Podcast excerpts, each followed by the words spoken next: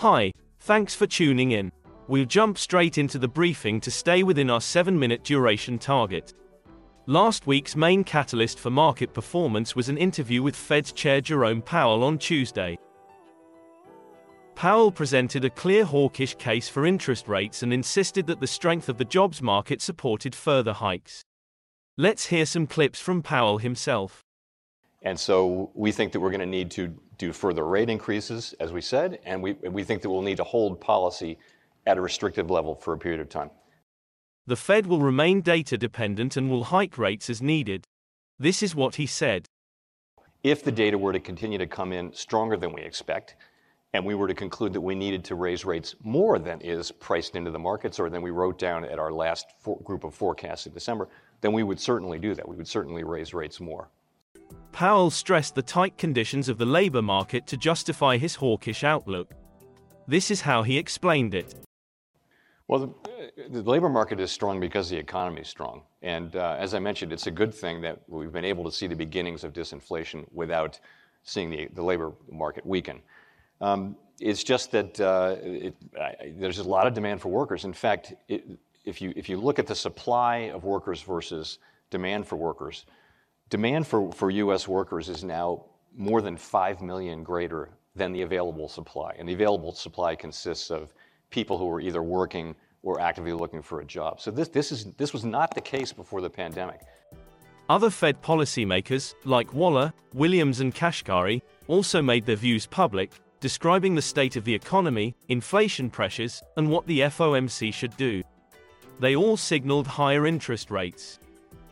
Futures contracts now point to a peak rate of 5.15% in July, and to remain above 5% from May through November. Only a week ago, markets were pricing in lower peak rates, and even a cut in December. Unsurprisingly, global bonds fell as yields spiked, with the two year US and German bond yields adding 21 basis points on the week to 4.5%, and more than 2.7%. British gilts sold off even more, and the 10 year yield rose by 34 basis to 3.4%. Markets reacted negatively, with Nasdaq stocks ending the week 2.4% lower, the S&P 500 losing 1%, and European and Asian developed indexes falling between 1 and 2%. All stock indexes in advanced economies are still at least 5% higher in 2023. In US stock markets, the best performing sector was energy, up 5%, driven by a strong reversal for crude oil prices, which rallied 8% in the week, after Russia announced it will cut production from next month. The decision is in response to the EU's recent price cap on Russian oil exports. The worst sector was communications, down 6.6%, after Google's parent, Alphabet, plunged 10%. So, what happened? Last Monday, Alphabet introduced its artificial intelligence chatbot called Bard to integrate with Google's search engine. The online demo showed an example of the system and Reuters spotted an error in Bard's answer. Markets interpreted the event as an ill prepared response to Microsoft's launch of ChatGPT on its Bing search engine. Alphabet lost more than $100 billion in market valuation to $1.2 trillion. Shares are still up more than 7% year to date, but are underperforming other technology mega caps. Staying on in single stocks, another notable mover in US markets was Coinbase Global, the cryptocurrency exchange. Shares declined 23.5% to $57. The catalyst is the SEC's pressure on domestic operations related to staking programs. The regulator ruled against rival exchange Kraken, which had to shut down its staking operation in the US and pay a $30 million fine.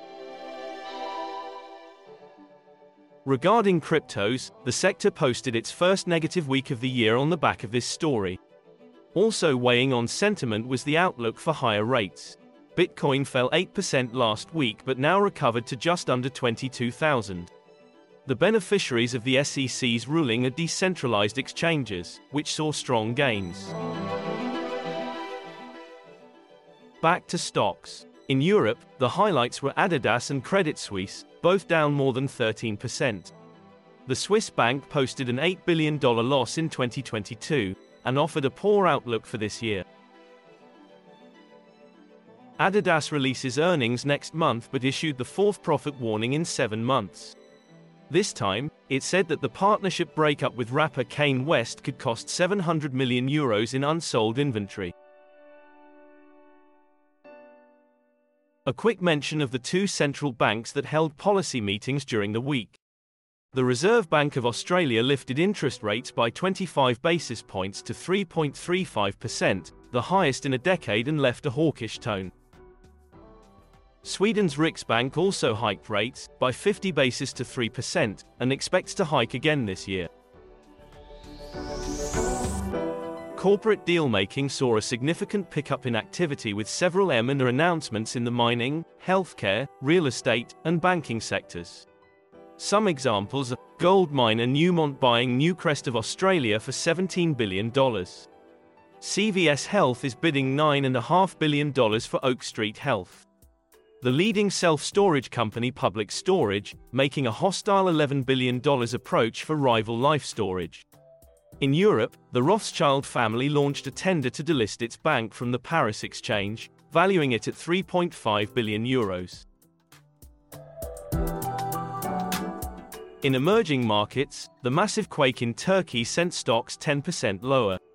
Chinese and Hong Kong equities traded lower as the political tension increased due to the spy balloon incident. In India, although Adani's companies stopped falling and most partially recovered, Moody's downgraded some of the companies to negative watch, and the regulator's investigation is still on course. Next week, all eyes will be on the latest US headline and core inflation reading on Tuesday. Blue chip companies reporting earnings are Coca Cola and Airbnb on Tuesday. Cisco, Kraft, and Glencore on Wednesday. Nestle and Airbus on Thursday. Deere and Mercedes Benz on Friday. Thanks for staying with us until the end. Please follow us, share our link, and hit the notification bell. See you next week.